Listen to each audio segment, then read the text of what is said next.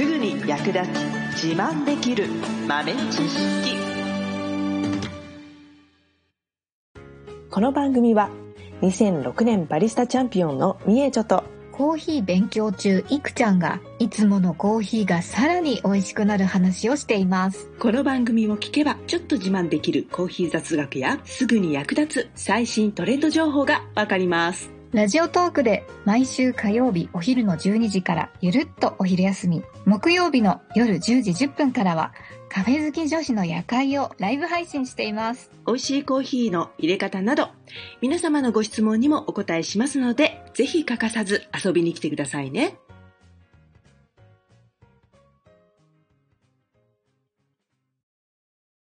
みえちょ先生。はいあのコーヒーを探したりとか、うん。あのなんかいろいろな文章とか読んでると、うん。テロワールって書いてあるんですけど、うん。あれは一体何ですか？ああ、テロワール。これね、もともとはワイン用語として使われている言葉なんですけど、最近はね、コーヒーにもよく使われるようになりましたね。なんか文章を読んでると、うん、テロワール、テロワールってうん、出てくるんですよ。うん、うん、うん、うん、何かなーって。うん、うん。ねロールケーキみたいなね。何、何、何、甘いの？みたいな。これ、あの、まあ、もともとね、フランスですね。まあ、ワインの言葉ですから、まあ、フランスの言葉なんですけれども、うーんまあ、大地とか土地とかそんなような意味合いだったかな、確か。で、具体的に言っていくと、まあ、気候だったりとか、あと土壌、土の環境ですね。うんそれから、まあ、うん細かい、えー例えば日照時間、風、降雨量とかね、気温、寒暖差とかね、細かい、えー条件いろいろあるんですけれども、まあこういったのを一括りにして、まあ、そのコーヒー豆が育った環境ですね、っていうのを示したものになります。へー。うん。まあ、そのものが育つことに対して影響を与えているもの。ということですね。それを、えっと、うん。見て、うん。お豆うんを何ですか、判断するわけですか？そうですね。そのテロワールの中でもコーヒーに適しているテロワールっていうのは条件があって、はい。うんその条件に、まあ、どれだけ、えー近いかで、えっ、と、あ、これはコーヒーにとっていい環境で育ってるねっていうのがわかるわけですね。うん。うんそう。まあ、一つ条件を言うと、昼間と夜の寒暖差が大きい。うんうんこの条件に合っている場所で育つコーヒーっていうのは高品質というふうに言われています。うんうんあとは、日差しですね。直射日光が当たらないっていうのも、これはコーヒーには外せない条件になってきます。そうなんですうね。ん。そう。なので、もう、お日様ピッカーンってなってるような環境だとコーヒーの葉っぱがね、焼けちゃうんですよ。へえ。うん。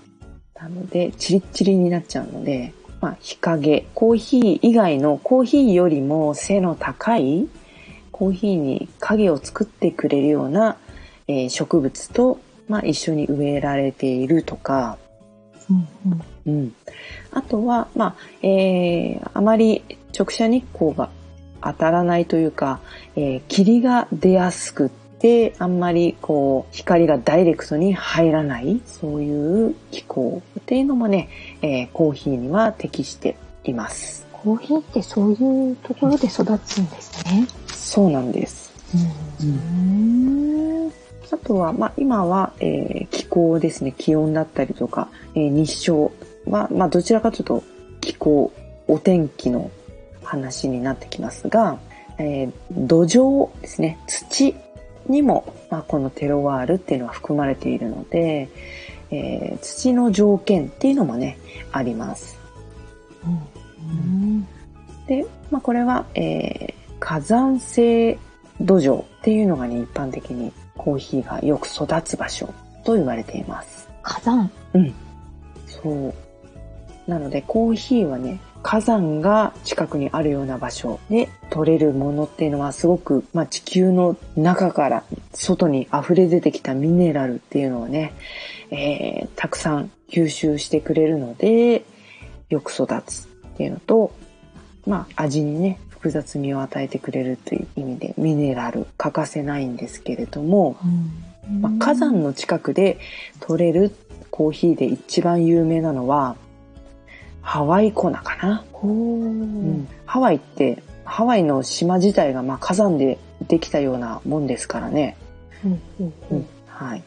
で、うんその火山から出てきた火山灰とか、火山岩とか、そういったのが、えー水はけの良さにつながってくるんですね。まあ、コーヒーは、あの、水はけがいい方が育ちやすいので、そういう条件に、まあ、この火山灰質とか火山岩質って言ったりしますけども、コーヒーには割と近くに火山があるような土地で取れるコーヒーも高品質とされています。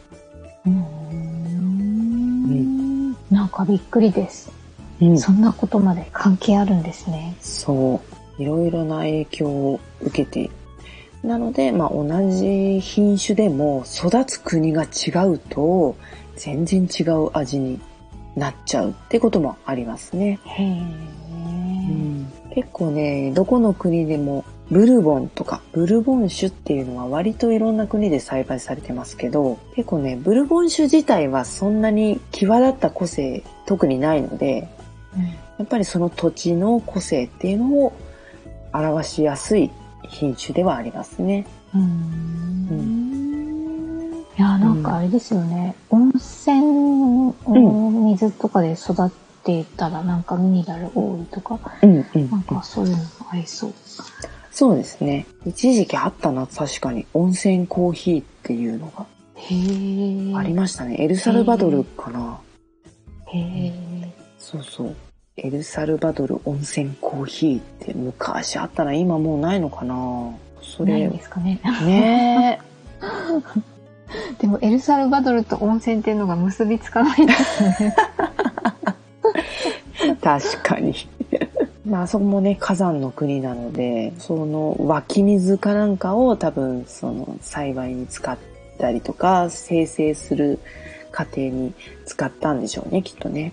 うんうん、同じ国の地域が違うものでも味も変わるし、えーもちろん違う国だったらもっともっとはっきりと違う味わいっていうのはね、えーまあ、そういうところから来ているんでしょうね。それはあれですね。じゃあ、テロワールの違いで、うん、同じ品種でもうん味に違いが出るのよっていうことですね。そうです。うん、そうです。なるほど。うん。それが分かると、あ、ここの気候はこういう気候だから、多分こんな味じゃない？とか、分かるようになったりしてね。すごいですね。でもなんかコーヒーマニアというか、2の人たちってそういうの把握してそうですよね。なんか。あ、そうですね。まあ、ある程度はきっと、この気象条件、コーヒーに適している気象条件とかは多分ある程度頭に入ってますね。いやー、すごい。本当にすごい。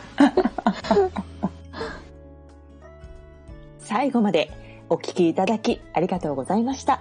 あなたのコーヒーライフに少しでもお役に立てたら嬉しいです。ご質問やツッコミは、ラジオトークで受付中。毎週火曜日お昼12時からゆるっとお昼休み。木曜夜10時10分からカフェ好き女子の夜会をライブ配信しています。ぜひ遊びに来てください。ではまた次回の配信でお会いしましょう。